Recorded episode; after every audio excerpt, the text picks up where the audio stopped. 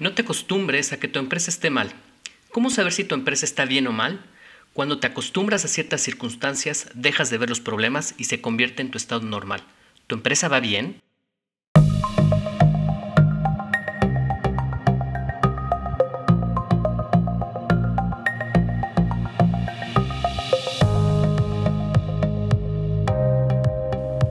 Hola, soy Enrique López de Inteligencia Empresarial el podcast donde hablaremos de inteligencia de negocios, estrategia, mindset directivo, rediseño empresarial y en general todo lo necesario para que tú seas un mejor empresario.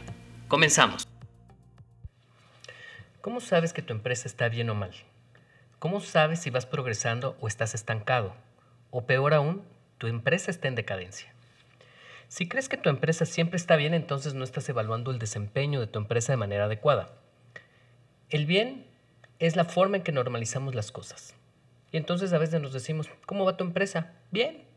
Las ventas están cayendo, pero bien. Ya vende otra época. ¿Cómo está tu gente en el equipo? Bien. No están alineados, están aprendiendo, pero bien. Ya mejorarán en el tiempo. ¿Cómo, va esta, ¿Cómo está la utilidad de tu empresa? Bien. Este año estamos por debajo del año anterior, pero así son las cosas. De todas maneras, vamos bien. El bien es una forma de normalizar los problemas y acostumbrarnos o adaptarnos a ellos. Existen algunos síntomas que pueden decirte si tu empresa no se encuentra bien.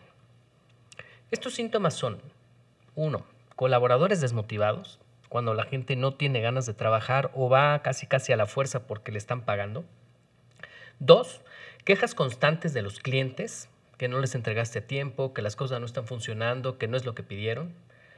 3. Ventas sin cambios o falta de crecimiento. Tus ventas están estancadas o parece que van en pique. 4. Problemas de calidad. Las cosas no están saliendo bien. 5. Falta de liderazgo de tus directivos o de la gente. La gente ya no quiere tomar decisiones ni responsabilidades. 6. No tienes un plan estratégico. No sabes a dónde vas, no vas midiendo tu éxito, no sabes si vas bien o vas mal. Nada más tu única medida es las ventas. 7.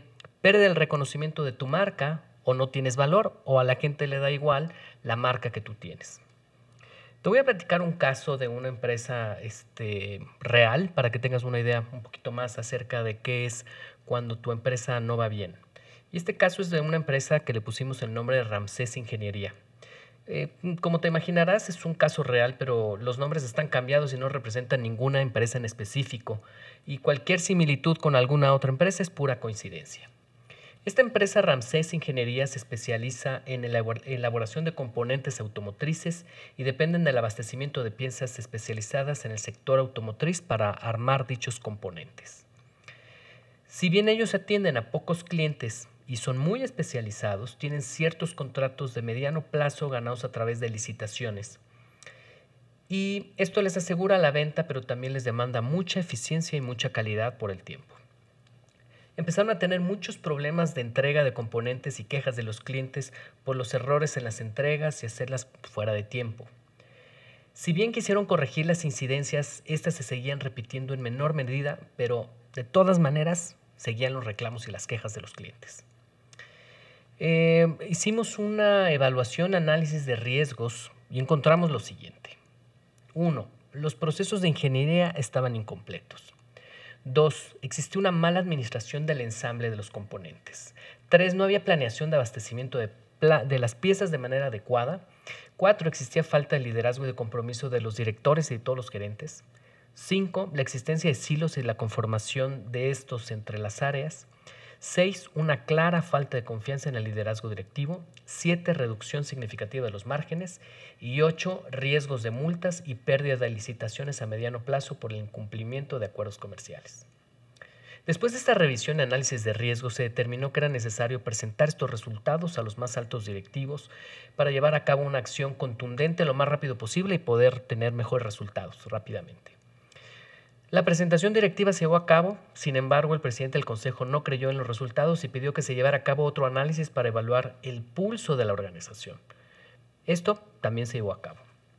La evaluación había sido cuantitativa a través de razones financieras y datos históricos y también cualitativa con indicadores de clima laboral, cultura organizacional y entrevistas a profundidad. El presidente del Consejo decidió entonces que se, tomarían las medidas necesarias para que todo cambiara. Solicitó a su gente planes estratégicos, indicadores, capacitación, establecimiento de responsables, etcétera, etcétera. Sin embargo, seis meses después la situación de la empresa seguía igual. Nada había cambiado. Sin embargo, al preguntarle al presidente del consejo qué ocurría, me comentó que siempre habían operado así y que de esta manera les había dado resultado, que iban bien. Se estaban enfocando en las ventas, pues al vender más recuperarían margen y con esto la gente podría tener un bono que los motivaría y que con esto, por arte de magia, compondría todos los problemas de la organización. Así que estaban bien, las cosas iban bien. Al preguntarle a los directores de área cómo les iba, respondieron que las cosas iban de mal en peor. No solo no cumplían los compromisos, sino que la presión por vender más les hacía incurrir en más errores y existía una gran desmotivación de parte de los colaboradores, pues sentían que nada iba a cambiar. Esto es muy común en muchas empresas. Con este caso nos damos cuenta que el play it safe es la peor manera de jugar en los negocios, pues nos hace pensar que todo está bien y que el jugar a lo seguro nos dará resultados seguros.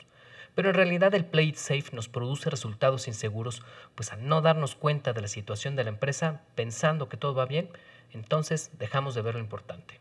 ¿Qué es lo importante? Pues perdemos oportunidades, tenemos la imposibilidad de ver áreas de oportunidad, nuevas demandas y nuevas mejoras, pérdida de market share, decaimiento del desempeño de la gente y algo muy importante en temas de dirección, pérdida sustancial de la credibilidad y confianza en el liderazgo.